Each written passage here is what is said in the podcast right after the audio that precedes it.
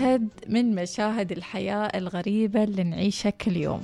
ممكن أنه يختصر قصة طويلة وأحداث كثيرة. مواقف بنسردها لكم. فيها تبدلت أفكار وانقالت فيها كلمات صنعت رجال وبن وبنت حياة جديدة لهم ولعوايلهم. ما كانوا متخيلين إنهم يعيشونها في يوم.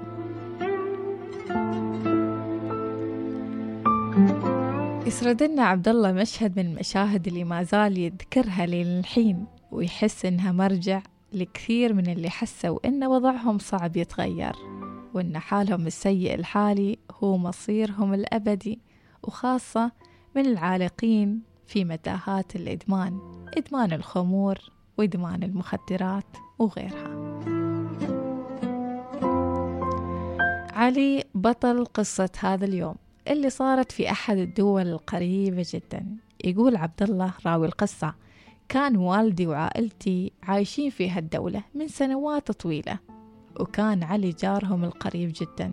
بالرغم من أنه كان علي مسؤول كبير مسؤول عسكري كبير في هذيك الدولة إلا أن الصحبة السيئة خذته لمكان ما يناسبه. فبداها بفكرة أن دام هو بهذا المنصب الكبير لازم وضروري إنه يجرب هالعالم. أقصد عالم الخمور والشرب وإلا فإن هيبته بتروح وبيحس إنه غير عن كل ربعه اللي كان يماشيهم. أفكار ووساوس ما تجيب لصاحبها غير الخسارة وخوف غير مبرر من الاختلاف الصحي عن الآخرين. فما لازم إن نكون نسخة منهم حتى لو كانت تصرفاتهم مليون خطأ وخطية.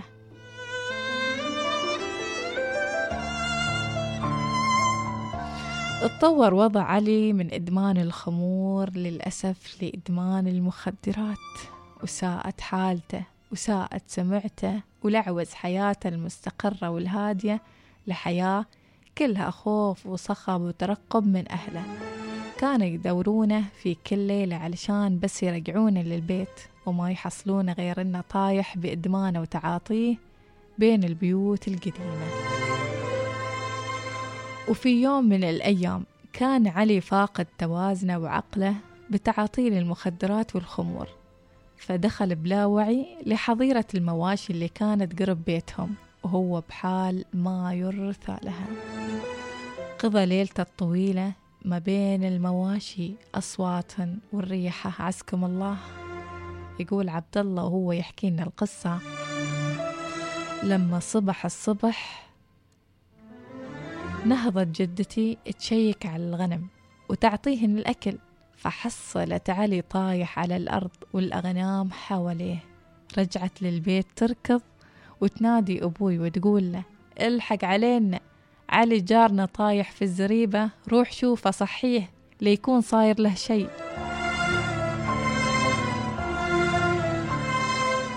يقول عبد الله حاول أبوي يصحيه وفعلا تنبه علي ورجع لوعيه وفي هالأثناء تقربت منه جدتي وشدت شعره والضربة كانت الضربة من حبها له. صحيح كان جارهم بس لكنها مربتنا وكبر قدام عينها. فتحاتيه مثل ما تحاتي ولادها وتحاتي أهله وتحس بقلب أمه المتألم علشان وضعه الصعب اللي وصل له. كانت تشد شعره وتقول له أقصى الكلام اللي ما حد قاله يا من قبل. قالت له تعرف أن مستواك صار من مسؤول كبير لمستوى زريبة هوش هذا اللي جالس أنت فيها؟ بعد الحياة اللي اخترتها ومشيت فيها؟ تعرف إن هالحيوانات كلها اللي حولك ونايم معاهن طول الليل أنت وياهن صرت نفس الشيء؟ صرت واحد؟ لا لا لا استغفر الله استغفر الله. الحيوانات أعز وأشرف منك. على الأقل الحيوان عارف حدوده. ياكل وينام ويشرب وانت ما حشمت حد ولا راعيت حد ولا خفت الله فيك ولا في صحتك ولا في أهلك. كان علي يسمع كلامها ويبكي من الألم اللي في داخله. ويبكي على كل شي سواه شين على أهله اللي لعوزهم معاه. كان يبكي بصوت عالي بصوت عالي عالي عالي. كانت هذه اللحظة مثل الصحوة بالنسبة لعلي ولحظة النقلة الكبيرة. وعد فيها الجدة أنه يغير حياته ويحاول قد ما يقدر أنه يتشافى ويترك هالدرب.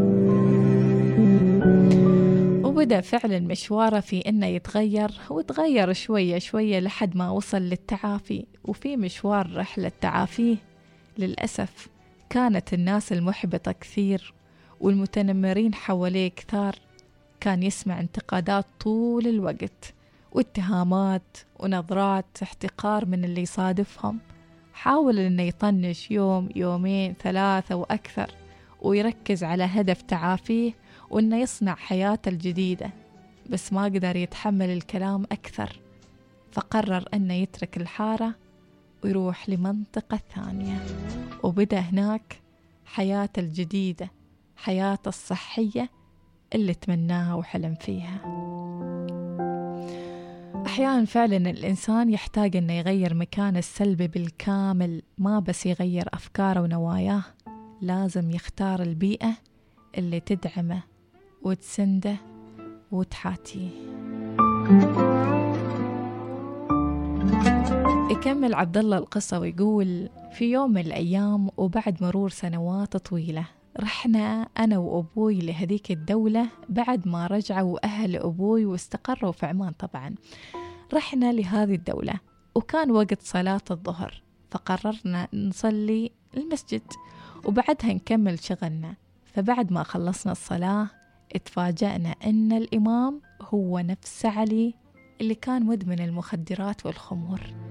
انتبه علي لوالدي فيا صوبنا فجأة بوجه السموح والبشوش ووجه الفرح إنه شاف والدي بعد هذه المدة الطويلة.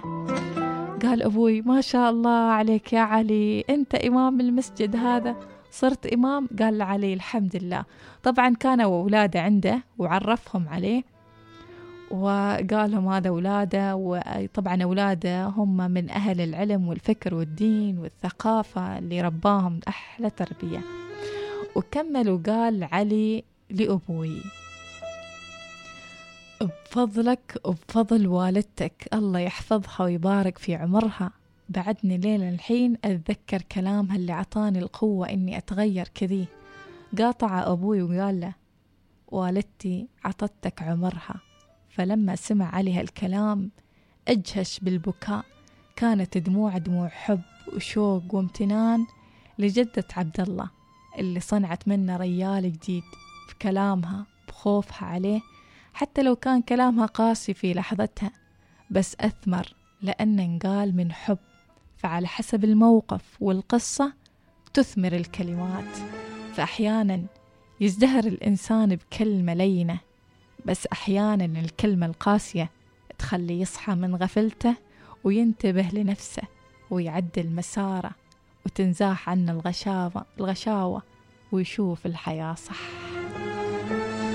فلازم نعرف متى نستخدم هالقوتين في الكلمة الطيبة اللي لو انقالت من داعي حب. أكيد ما بتثمر غير الحب. وقبل لا ننهي القصة أحب أقولكم إن الأغلب يختنق لما يشوف إنه يمشي في درب بروحه ويحس إنه غلطان لو كان هو مليون صح. وكل الجماعة غلط في غلط. وعلشان ما نكون شاذين على القاعدة نختار نكون معاهم نسوي اللي يسوونه بلا عقل ولا تفكير. ونسينا في كل مرة وكيف في كل وصف وفي كل آية وصف فيها رب العالمين. أكثر الناس كان يقول إيش؟ أكثرهم لا يعلمون أكثرهم الفاسقون أكثرهم لا يعقلون أكثرهم الكافرون أكثرهم للحق كارهون أكثرهم كاذبون أكثرهم لا يؤمنون وغيرها من الآيات. فماذا لو كنا من الأقلية القليلة جدا؟ اللي يدعون الله الهداية والثبات على طريقها.